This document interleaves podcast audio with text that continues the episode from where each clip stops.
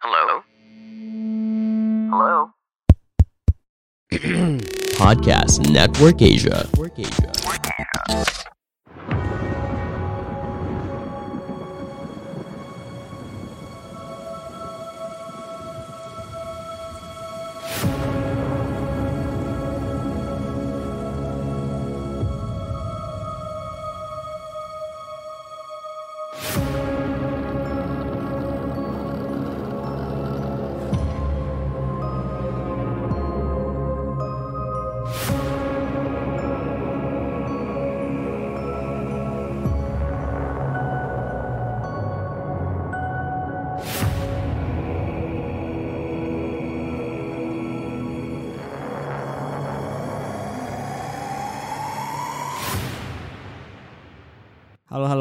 Halo semuanya, selamat datang di podcast Dengerin Horror.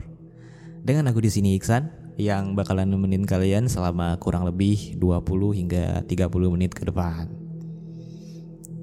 Sebelum aku mulai, aku ada punya kabar gembira buat teman-teman di luar sana karena Italia sudah jadi juara.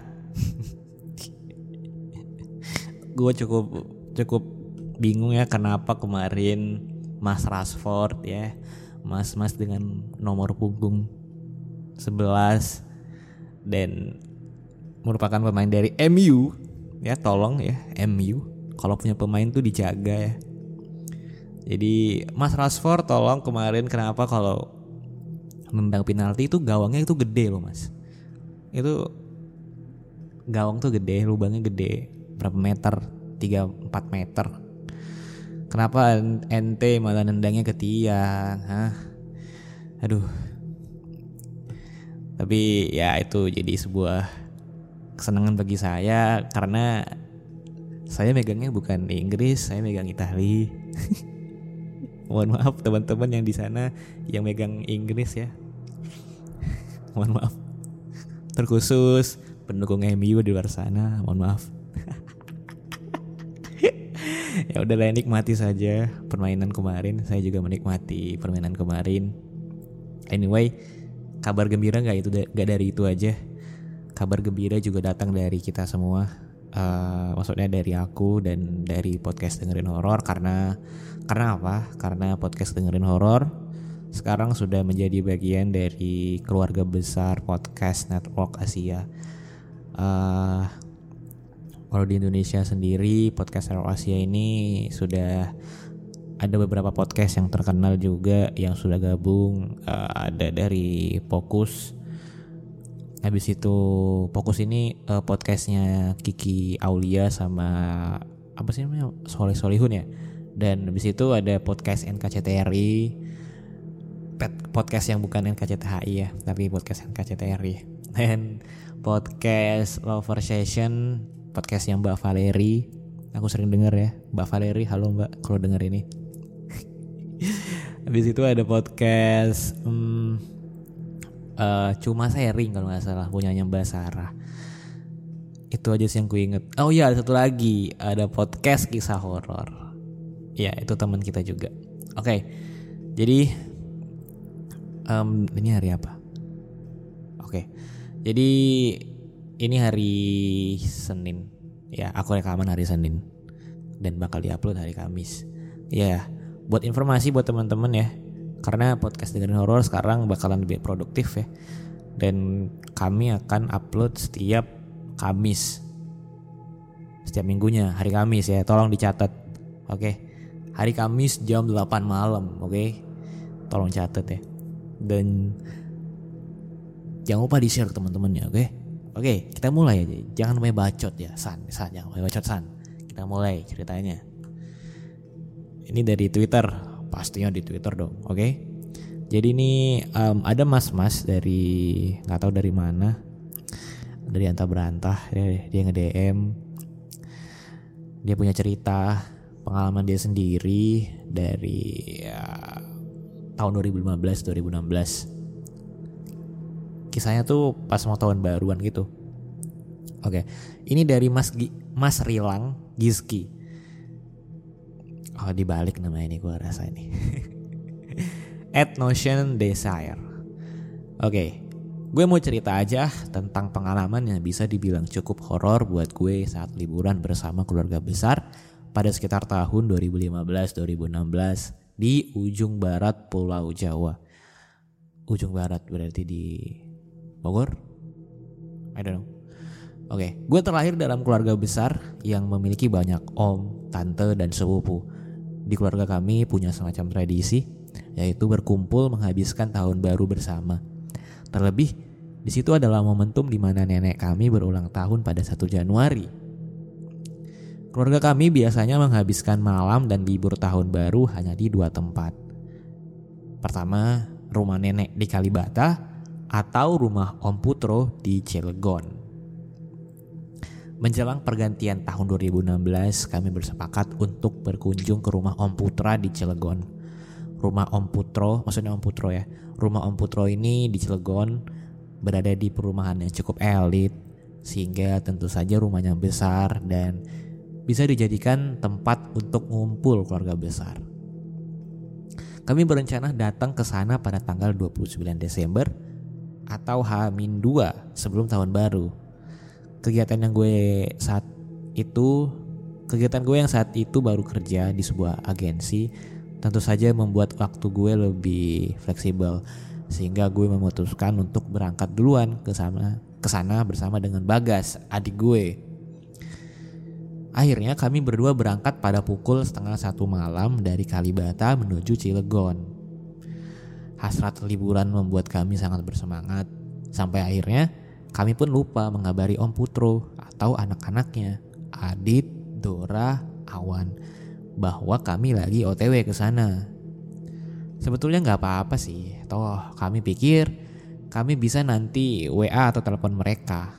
Lalu kami keluar tol Cilegon Barat pada pukul 2:30 malam, dan menjelang 3 malam kami hampir sampai ke rumah Om Putro. By the way, rumahnya Om Putro ini di perumahan yang rumahnya tuh deket bukit-bukit, dengan jalanan naik turun dan lingkungan yang cukup sepi, sehingga pada jam segitu ya lumayan asoy. Untuk ke rumah Om Putro sendiri kami harus melewati portal, yang ternyata portalnya udah ditutup. Kami pun bingung harus lewat mana karena biasanya lewat situ.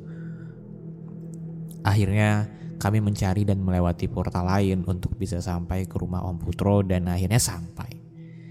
Di sini kami baru melakukan kontak WA dan telepon, tapi gak ada respon. Kami bel rumahnya pun gak ada respon, yang akhirnya mau gak mau kami nunggu. Kami parkir di seberang rumah Om Putro, di mana ada sebuah rumah kosong yang kayaknya udah lama gak ditempatin. Kenapa gak parkir di depan rumah Om Putro? Karena gak bisa, udah ada mobil yang parkir juga.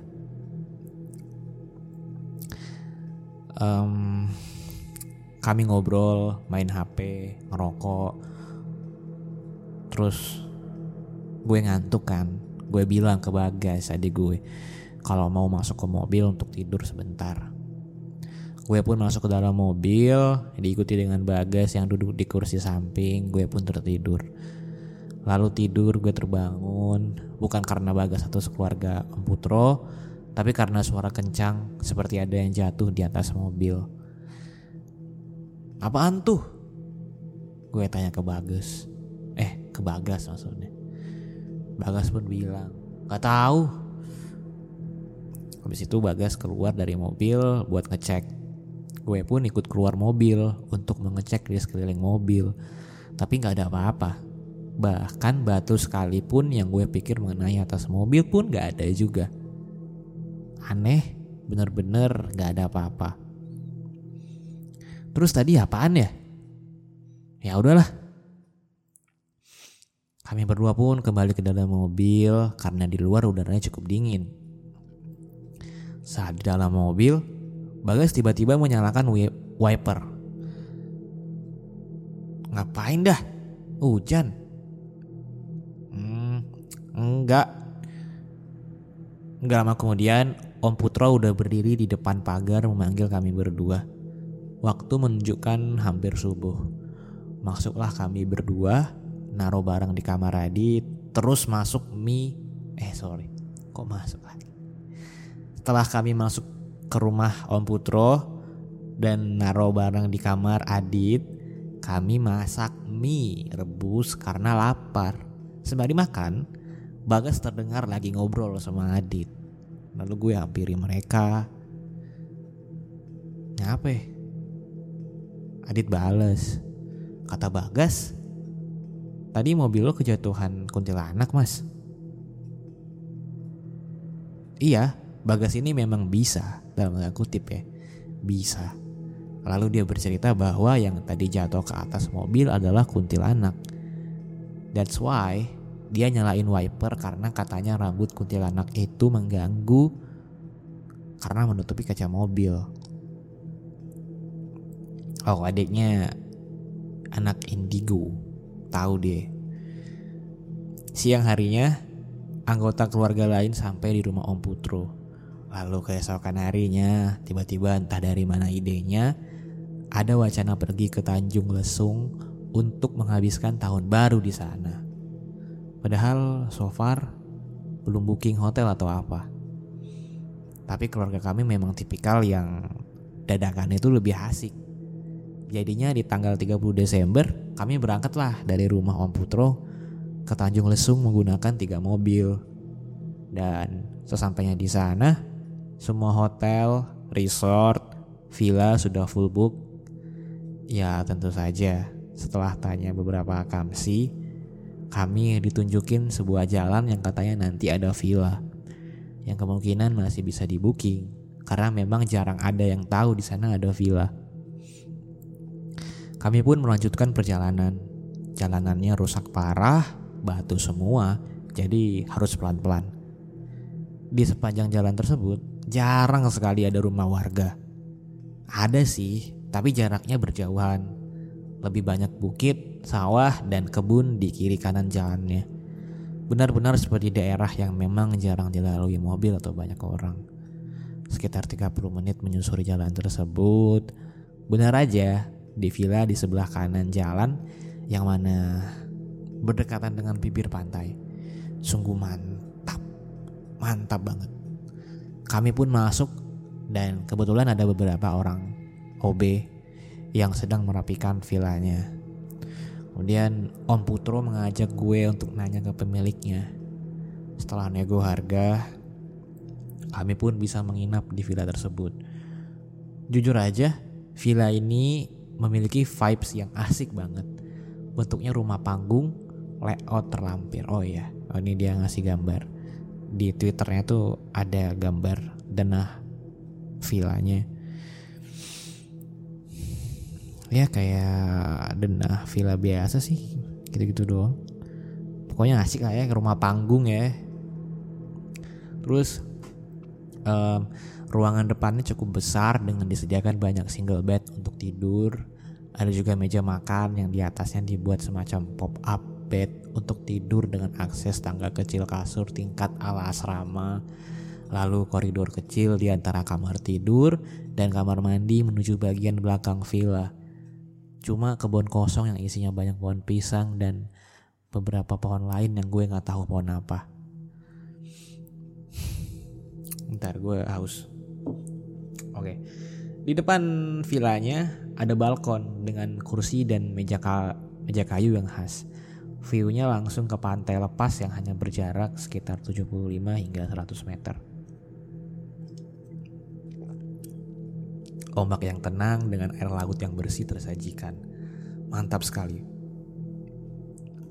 Mobil kami diparkir di samping bangunan villa.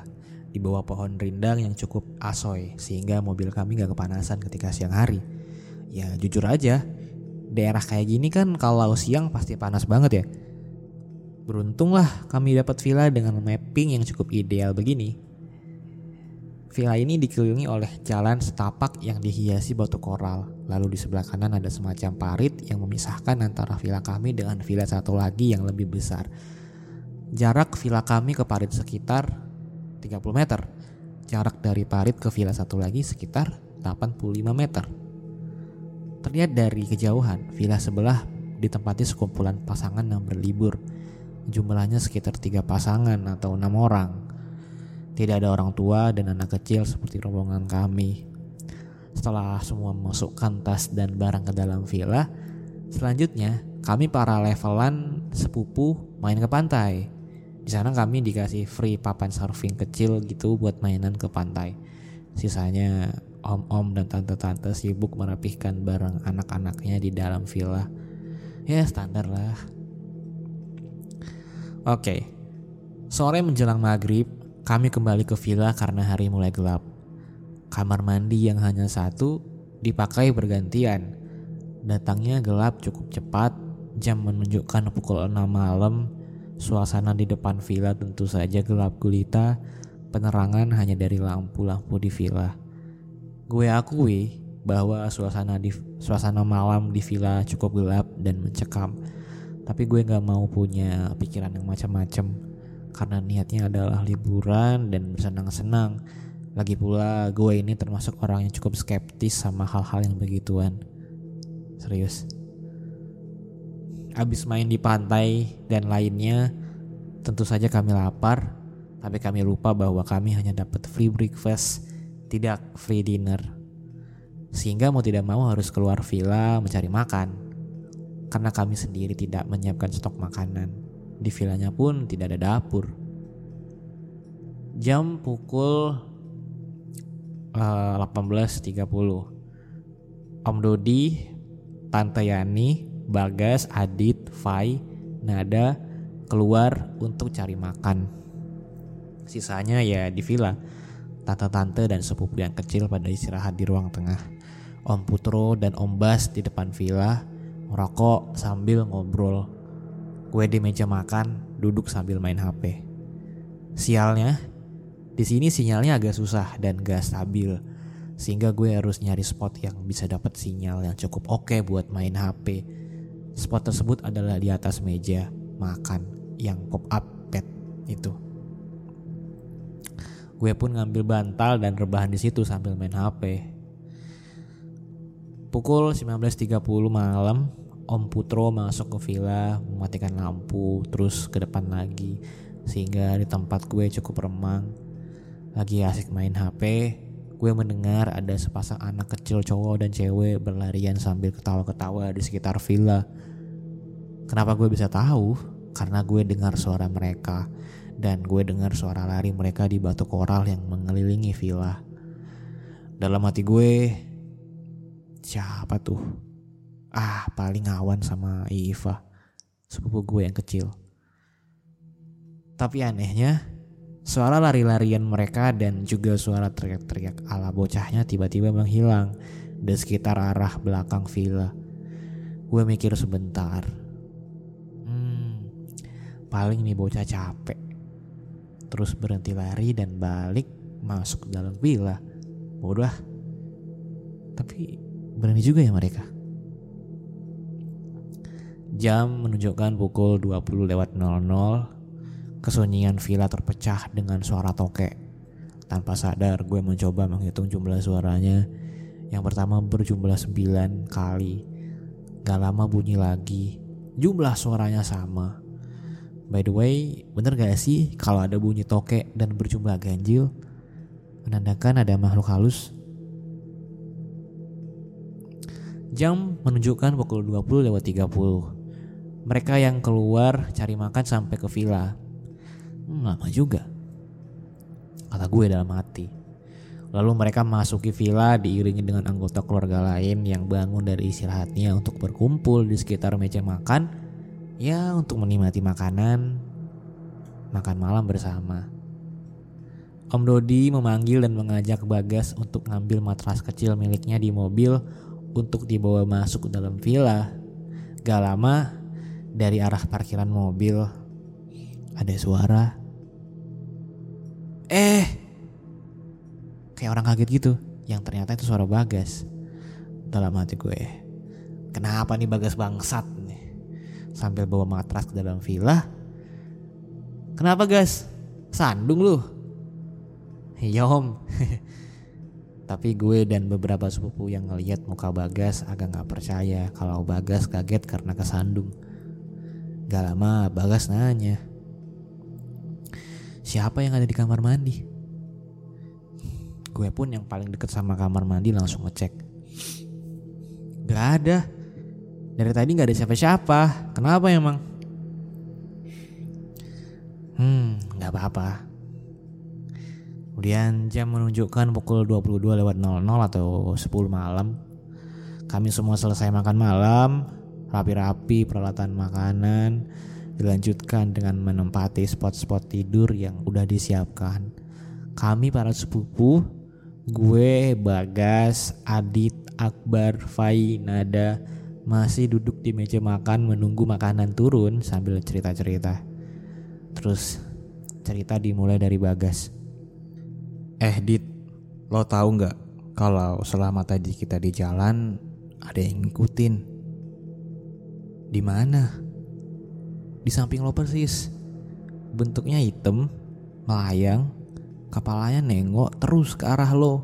Ih, lo sih iseng naik turunin jendela, nakut-nakutin kita. Ah, tayah. Kata Bagas, sosok tersebut terus mengikuti sampai mereka lagi beli makanan hingga ke villa. Selain itu, di sepanjang jalan Bagas melihat ada pocong di bawah lampu jalanan, yang mana pocong tersebut hilang ketika dilewati dan muncul lagi di lampu jalanan depannya. Iseng bener. Lalu Bagas bercerita saat membantu Om Dodi ngambil matras di mobil.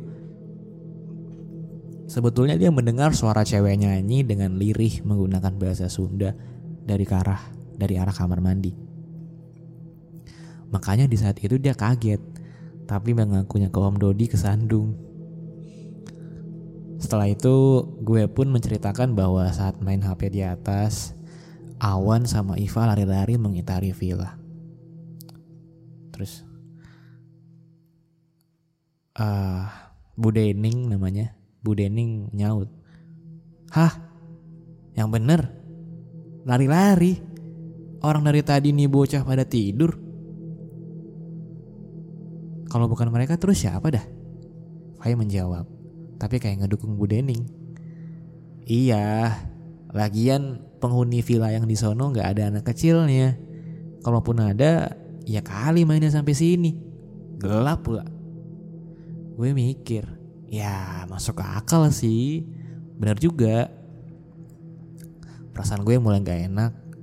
Jam menunjukkan pukul 22.45. Kami memutuskan untuk segera beranjak tidur, namun kamar tidur yang direncanakan untuk tidur para sepupu wanita pun gak ada yang mau nempatin. Ya sudah, gue, Bagas, Adit, dan Akbar memutuskan untuk kami aja yang tidur di situ kalau begitu. Di kamar tersebut ada 4 single bed, di mana di masing-masing kasur tersebut terdapat kelambu. Ada AC juga yang sengaja diletakkan di antara kamar tidur dan koridor, yang mungkin peruntukannya agar hawa AC bisa meluas ke segala sisi villa dan juga tetap masuk ke kamar tidur. Di ujung kamar ke arah belakang ada sebuah jendela persegi yang mana hanya ditutupi oleh kalender. Iya, kalender, gak ada gorden. Yang mana jendela tersebut gak sepenuhnya tertutupi. Space yang gak tertutupi hanya hitam gelap saja. Karena itu arah ke kebun di belakang villa. Gue sampai ke kamar duluan, ngetek kasur paling pojok karena paling deket dengan colokan. Oh, tadi di kamar mereka itu jendelanya tuh ditutupin sama kalender doang gitu kan. Terus view-nya itu langsung ke arah kebun di belakang villa. Jadi ya hitam doang gitu kan jendelanya. Ditutupin sama kalender lagi kan, gak ada gorden. Kita lanjut. Gue sampai kamar duluan, ngetek kasur paling pojok karena paling deket dengan colokan. Wih, di paling PW nih posisinya. Bisa sambil push rank ya kan. Diikuti dengan yang lain. Seharusnya posisi kepala saat tidur ini membelakangi jendela kamar, tapi karena gue main HP sambil ngecharge, sehingga Adit, Bagas, Akbar mengambil posisi kepala tidurnya menghadap jendela kamar. Ya udahlah, santai ya. Urutan tidurnya itu dari kiri ke kanan. Gue, Akbar, Adit, Bagas. Sekitar jam 11 malam 23:00, gue selesai main HP, tapi kami gak langsung tidur. Adit mengajak kami tetap bercerita horor lainnya sembari menunggu ngantuk. Sehabis ini, gue benar-benar nyesel karena mengiyakan ajakan Adit untuk tetap bercerita horor. Sekitar pukul 00:15 malam, lupa juga tepatnya jam berapa. Di saat giliran gue bercerita, Adit nanya, "Tapi mas, selama ini lo belum pernah dikasih lihat?" Alhamdulillah belum pernah, tapi ya gitu, diisengin mah sering. Persis banget setelah gue selesai ngomong itu, gak sampai 2 detik, tiba-tiba AC mati dan diikuti seperti ada suara orang yang gede banget, kakinya ngegebrak lantai villa kayak loncat dari atas. Jelas sekali terdengar secara villa ini rumah panggung yang terbuat dari kayu. Kami semua kaget, tiba-tiba suasana hening. Karena posisi kami semuanya di dalam kasur kelambu, hawa pun terasa langsung pengap. Gue langsung bilang ke mereka untuk baca ayat kursi. Setelah baca ayat kursi, persis banget ayat kursinya selesai. Tiba-tiba ada angin yang berhembus dari kanan ke kiri yang mengenai kelambu kami. Semua ngerasain dan saling lihat-lihatan. Anjing, suasana semakin hening. Semua bergidik ketakutan. Keheningan tersebut terpecah karena tiba-tiba Bagas bangun dan keluar kamar dengan alasan mengambil guling. Sekembalinya Bagas ke kasur, si bangsat ini tiba-tiba langsung cabut dengan cepat keluar kamar. Kami semua pun ikutan cabut keluar kamar. Di ruang tengah pun beberapa anggota keluarga bangun karena kaget dengan suara berisik kami. Semua bertanya kenapa, tapi kami gak mau pada jawab. Kami langsung ambil posisi tidur masing-masing. Akhirnya gak ada yang mau tidur di kamar tadi.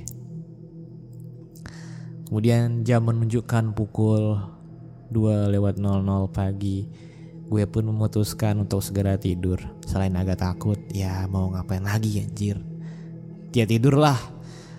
Pagi harinya sekitar jam 8:00, gue terbangun dari tidur yang alhamdulillah nyenyak. Di balkon depan yang lain sudah pada bangun dan lagi sarapan. Gue pun join. Sesampainya di balkon, tante gue nyeletuk, "Semalam kalian pada ngapain sih? Pada kenapa?" Bagas nyaut, Gak apa-apa tan. Tante gue melanjutkan, "Oh, kirain kenapa.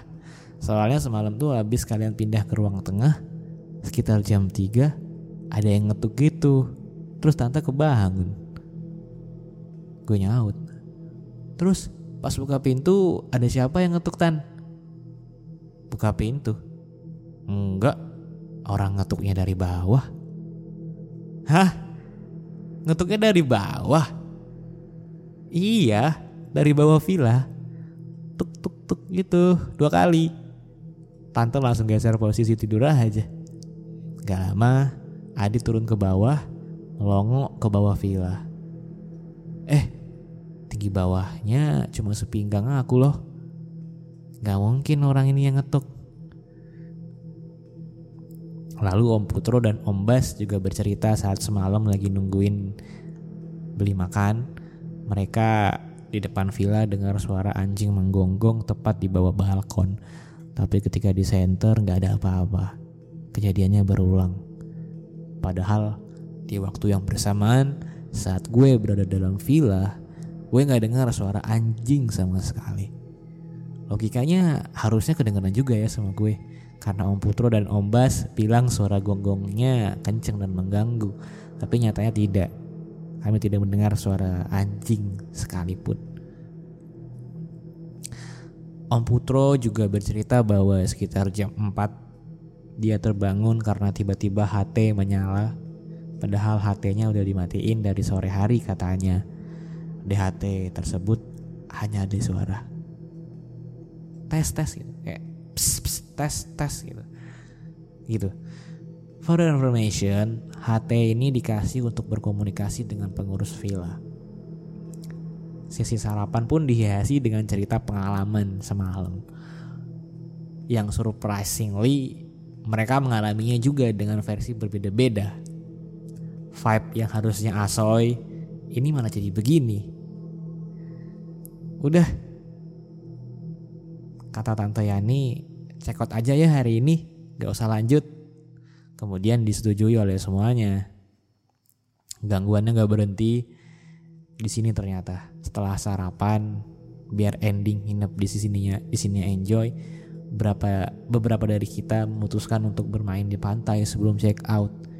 Sisanya nyantai di villa sambil merapikan barang-barangnya. Terus setelah bersepakat untuk gak lanjut nginep di villa itu lagi, gue dan beberapa anggota keluarga memutuskan menghabiskan waktu di pantai. Gue dan Bagas hanya duduk di balai kecil di dekat pantai sambil ngerokok karena kami gak ada mood buat main air. Sekitar pukul 11 malam, kita yang di pantai dipanggil untuk kembali ke villa, untuk bersih-bersih dan bersiap untuk balik ke rumah Om Putro karena kakek dan nenek masih di sana. Setelah beberapa menit kemudian, dari jam 11 siang tadi, Om Dodi setengah berteriak sambil lari ke arah pantai. Di sana ada Ifa, anaknya Om Dodi, masih main air. Ifa seperti disuruh segera keluar dari air. Lalu keluarlah Ifa. Tetapi Om Dodi kayak stay di sana, kayak lagi membersihkan diri pakai air laut. Gue dan Bagas masih di posisi duduk yang sama. Yang tadi pada main di pantai udah pada balik ke villa. Om Dodi pun jalan melewati kami dengan ekspresi kayak kecapean. Jalannya agak pincang. Kenapa Om? Tegur Bagas. Tadi Om ngeliat kayak ada yang mau nyergap Iva dari belakang. Makanya Om lari pas Iva udah keluar dari air. Kaki Om berasa kayak ada yang narik. Kenceng banget lagi. Jawab Om Dodi dengan muka setengah pucat dan beneran kayak orang gak enak badan. Jujur gue dan Bagas keheranan. Keheranan karena yang pertama, perawakan Om Dodi hampir mirip dengan Andre Taulani. Selalu ceria hampir setiap saat. Dari tadi main di pantai itu Om Dodi happy-happy aja. Pas keluar dari air mukanya langsung setengah pucat dan kayak beda aja gitu. Ada yang bikin gue heran lagi, setelah Om Dodi selesai ngobrol sama Bagas dan jalan balik ke villa, pandangan Bagas tak gak lepas dari Om Dodi. Gue mau nanya, tapi malas. Gue pikir nanyanya nanti aja kalau udah keluar dari daerah ini. Aca, Ucu, Ina, Inu, kami udah siap balik ke rumah Om Putro. Petugas villa pun ada di sana, ngerapiin villa dan sebagainya. Lalu gue iseng nanya ke mereka. Gue iseng nanya ke petugas villa, "A, semalam HT-nya jam 3-4an gitu nyala, A. Padahal udah kita matiin. Itu dari petugas villa atau gimana?" Mereka cengok, lirik-lirikan, bingung gitu. Gue yang bingung, gue yang masih berdiri nunggu jawaban mereka. Dipanggil sama yang lain untuk segera masuk dan masuk mobil dan balik. Oke lah, gue semobil sama Bagas, Adit, Akbar dan sepupu cowok lainnya. Sepanjang jalan kami masih cerita-cerita tentang apa yang kami alami selama nginep di villa tersebut. Sekitar jam 5an sebelum maghrib gitu, kami sampai di rumah Om Putro. Kami yang levelan sepupu langsung menuju meja makan karena lapar. Di sana ada Tante Yani, istrinya Om Dodi. Di tengah makan, beliau nanya ke Bagas, "Mas Bagas, itu Om Dodi kenapa sih?" Jadi sepulangnya dari villa tadi, Om Dodi di mobil diam saja, kayak bengong, tatapan kosong gitu. Diajak ngobrol juga gak responsif, mukanya juga makin pucat. Sesampainya di rumah Om Putro pun, Om Dodi langsung tidur di kursi depan. Bagas menjawab, "Lagi kecapean kali Tan." "Beneran Mas, soalnya kayak beda gitu." Iya, nanti paling bentar lagi lapar, bangun terus nyari makan deh. Entah kenapa mendengar percakapan Tante Yani dan Bagas, gue dan yang lainnya merasa kayak ada sesuatu yang di luar nalar kami. Tapi ya udahlah. Kami pun melanjutkan makanan sambil cerita-cerita santai. Tiba-tiba suara Om Dodi mengagetkan kami semua. Ada makanan gak? Om Dodi sudah ada di belakang kursi Bagas yang duduk di sebelah kiri gue. Ngomongnya setengah tinggi, seraya tangannya sedikit menggebrak bangkunya Bagas. Kami semua yang kaget otomatis ngelihat ke arah Om Dodi. Gue ngelihat Om Dodi kayak, kenapa nih Om Dodi? Mukanya pucat, terus kayak beda aja gitu. Setelah itu kami bubar, meninggalkan Om Dodi sendirian makan di meja makan, karena suasananya langsung berubah jadi gimana gitu. Kami pun bersiap untuk kembali ke Kalibata, karena kesepakatan para orang tua merayakan pergantian tahunnya di Kalibata aja, mengingat suasana gak enak setelah kita nginap di villa itu. Masih ada waktulah untuk sampai ke Kalibata. Kemudian di sana merayakan pergantian tahun. Gue yang tadinya bawa mobil sendiri diminta Tante Yani untuk bawa mobilnya yang berisi Tante Yani, Om Dodi, dan anak-anaknya, karena Om Dodi sendiri masih kelihatan kayak gak enak badan gitu. Ya udahlah, mobil gue akhirnya dibawa sama Bagas. Cabutlah kami dari rumah Om Putro. Bentar, gue baca ini kok susah napas ya. Oke, terlanjut. Tadi setelah mobilnya dibawa sama Bagas, cabutlah kami dari rumah Om Putro. Dari sekian mobil, hanya mobil Om Dodi yang gue bawa ini plus mobil gue yang dibawa Bagas yang konvoy. Jalannya barengan gitu. Sisanya udah duluan biar nyampe Kalibata lebih dulu.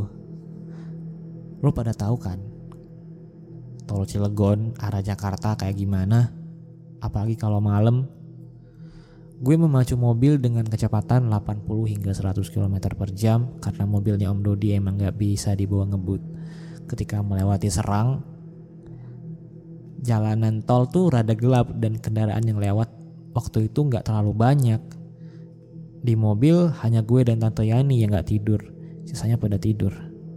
Om Dodi duduk di depan, tampaknya setengah tidur gitu, dengan posisi kepala yang kayak nunduk ke bawah.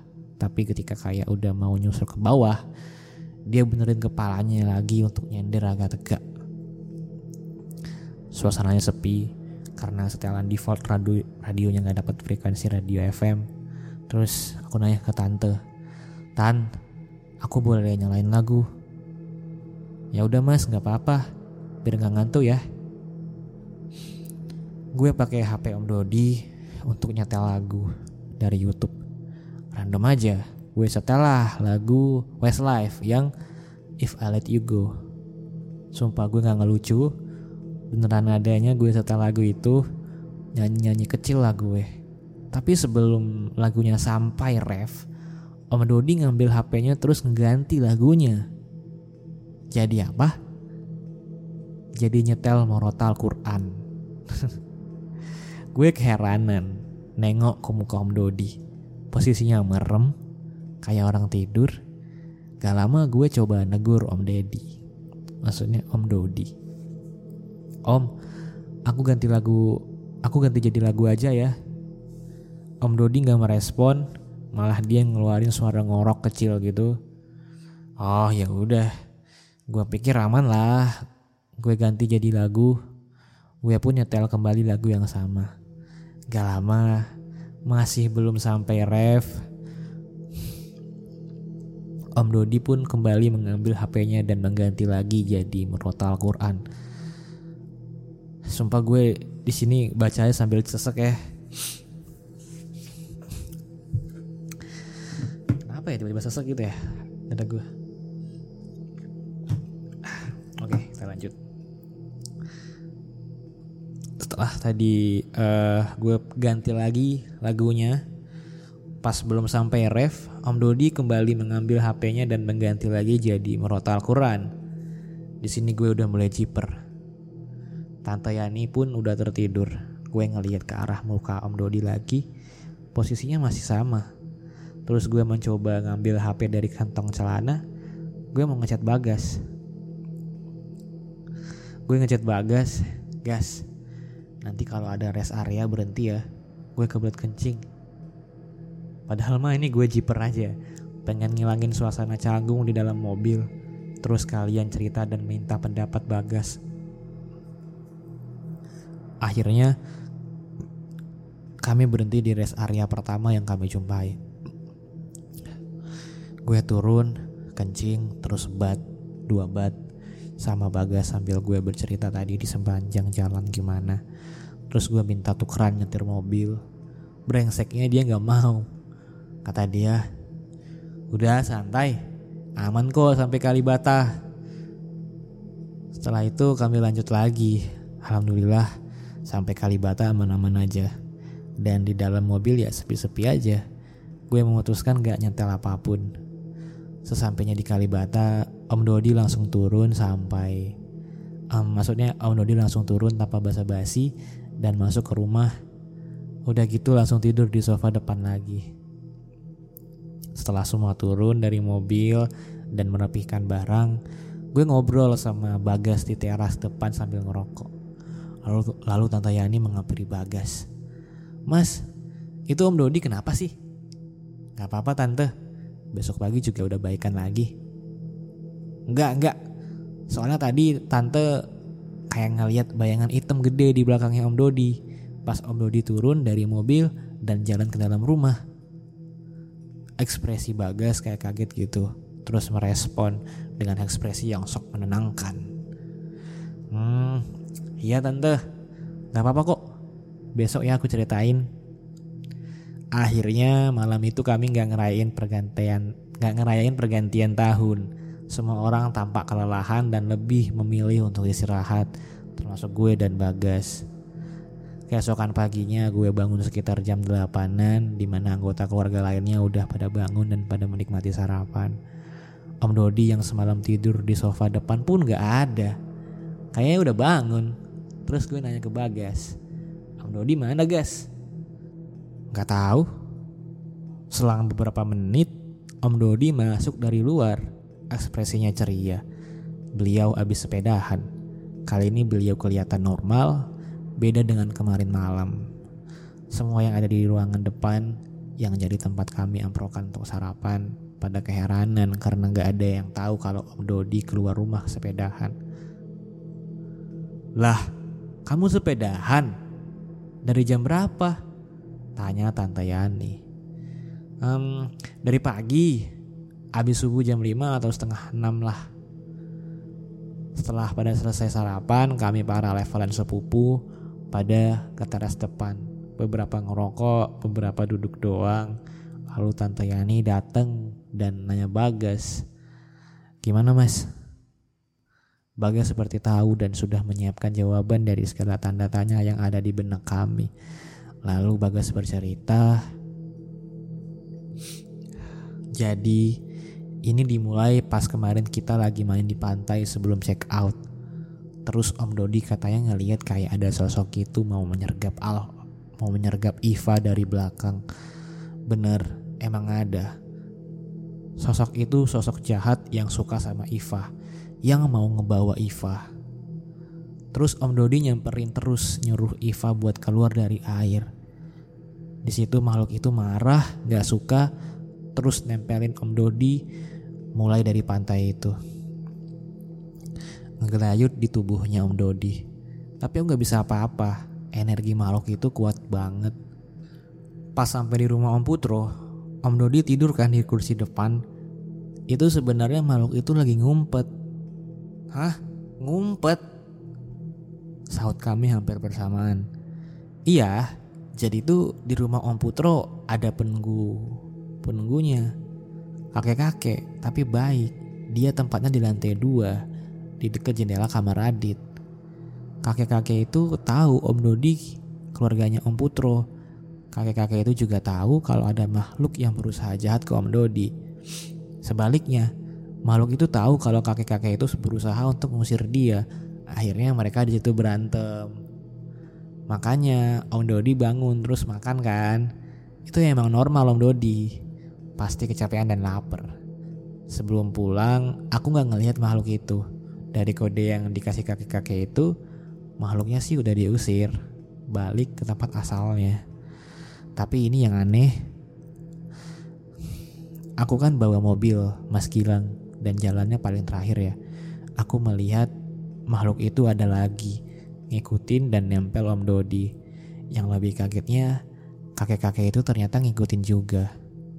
Jadi makhluk itu kayak balik lagi, tapi nggak tahu kalau kakek-kakek penunggu rumah Om Putro tuh ngikutin dan mantau. Akhirnya pas sampai Kalibata, mereka berantem lagi, tapi kali ini beda. Penunggu rumah Kalibata ngebantuin kakek-kakek itu. Wah, gue ngebayangin men. Makanya pas semalam Tante Yani nanya, aku udah tahu kalau Om Dodi bakal baik-baik aja karena si kakek-kakek itu ngasih tahu aku. Sekarang sih udah aman. Itu Om Dodi udah biasa aja lagi kan. Selesai Bagas bercerita, kami cuma bisa bengong dan keheranan. Heran karena gue gak nyangka bahwa agenda senang-senang dengan keluarga ini bisa-bisanya ada kejadian yang aneh dan ada paranormal experience kayak gitu. Baru kali ini banget soalnya.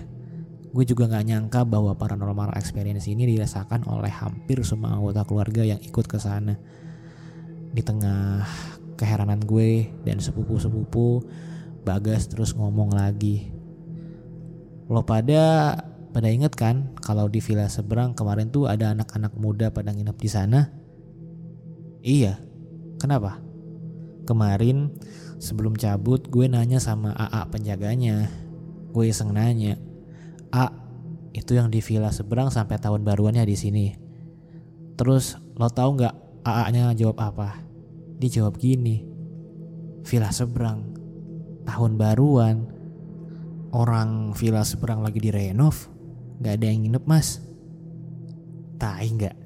Padahal kita ngeliat kan kalau kemarin tuh di villa seberang ada yang nginep anak-anak muda gitu. Masa AA-nya pas gue tanya jawabannya begitu sih? Tapi abis lo nanya gitu, lo lihat gak ke villa seberang? Bener lagi direnov kan? Saut gue. Ya enggak lah, gue langsung naik mobil. Kami semua abis itu pada nengok-nengokan setelah setengah ketakutan tapi setengah lucu gitu. Kayak, kok bisa dah anjing? Dan ceritanya selesai teman-teman. Berakhir di... mereka kayak bingung gitu ya. Kayak mas-masnya juga bingung. Kok bisa gitu.